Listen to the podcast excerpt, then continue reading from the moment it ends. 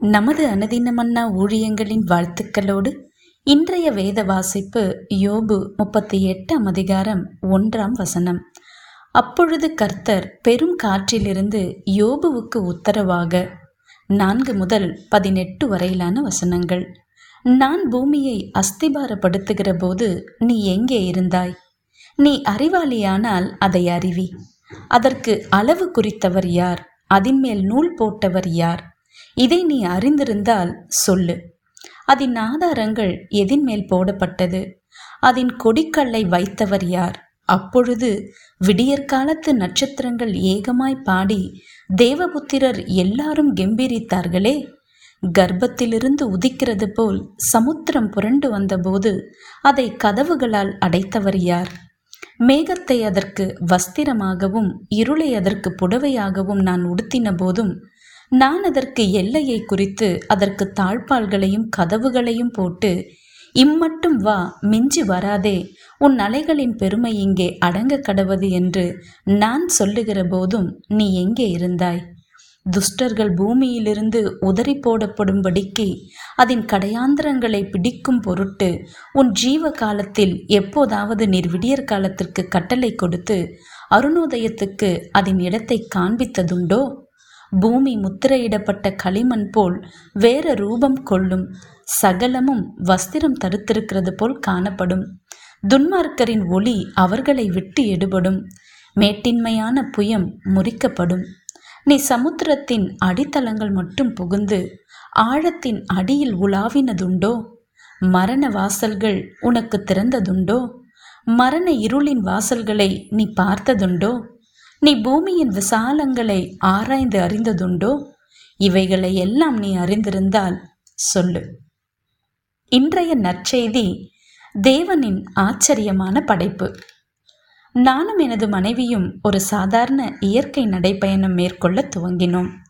எங்கள் ஊரில் இருந்த நதியோரமாய் நாங்கள் போன அந்த பயணம் எங்களுக்கு மறக்க முடியாத ஒரு அனுபவமாய் மாறியது. சிதறிய தண்ணீரில் எங்களுக்கு பழக்கப்பட்ட சில நண்பர்களான ஐந்து அல்லது ஆறு ஆமைகள் சூரிய ஒளியில் மின்னுவதை பார்த்தோம். பல மாதங்களாய் நாங்கள் பார்க்க தவறின இந்த ஆச்சரியமான உயிரினங்களை பார்த்து நாங்களே புன்னகைத்தோம். அவைகள் வந்தது எங்களுக்கு மகிழ்ச்சியை தந்தது. தேவனுடைய இந்த அற்புதமான படைப்பில் நாங்கள் ஒரு கணம் மகிழ்ச்சியை கொண்டாடினோம். தேவன் யோபுவையும் ஒரு இயற்கை நடைப்பயணம் கூட்டிச் செல்லுகிறார். இக்கட்டில் இருக்கும் இந்த மனிதனுக்கு அவனுடைய நிலைமையை குறித்து சிருஷ்டிகரிடத்திலிருந்து பதில் தேவைப்படுகிறது. தேவனோடு நேரிட்ட இந்த நடைப்பயணம் இந்த மனிதனுக்கு தேவையான உற்சாகத்தை அளித்தது. இந்த உலகத்தின் நேர்த்தியான வடிவமைப்பை யோபுவுக்கு விவரிக்கும் போது யோபுவின் ஆச்சரியத்தை சற்று கற்பனை செய்யுங்கள். இந்த உலகத்தை பற்றி அதை உண்டாக்கியவரிடமிருந்து நேரடியாய் யோபு கேட்கிறான். அதன் ஆதாரங்கள் எதின் மேல் போடப்பட்டது?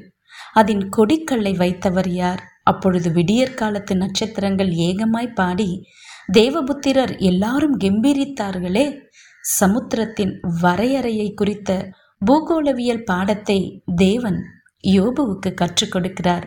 மேலும் தேவன் யோபுவுக்கு ஒளி பனி மழை என்று தன்னுடைய சிருஷ்டிப்புகளை ஏன் சிருஷ்டித்தார் என்று அறிவிக்கிறார். ஆகாயத்தில் மிதப்பவரிடமிருந்து விண்மீன்களை குறித்து யோபு கேட்டறிகிறான். கடைசியாக தேவரீர் சகலத்தையும் செய்ய வல்லவர் என்று யோபு ஒப்புக்கொள்கிறான்.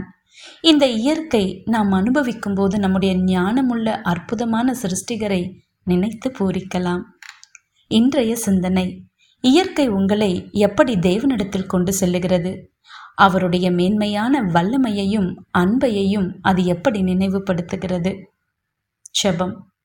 அன்பான தேவனே இத்தகைய அற்புதமான மாறுபட்ட அழகான உலகத்தை சிருஷ்டித்தமைக்காக நன்றி. உம்முடைய படைப்பு திறனை உணரவும் அனைத்தும் உம்முடைய கட்டுப்பாட்டிற்குள் இயங்குகிறது என்பதை அறியவும் எனக்கு உதவி செய்யும். ஆமேன்.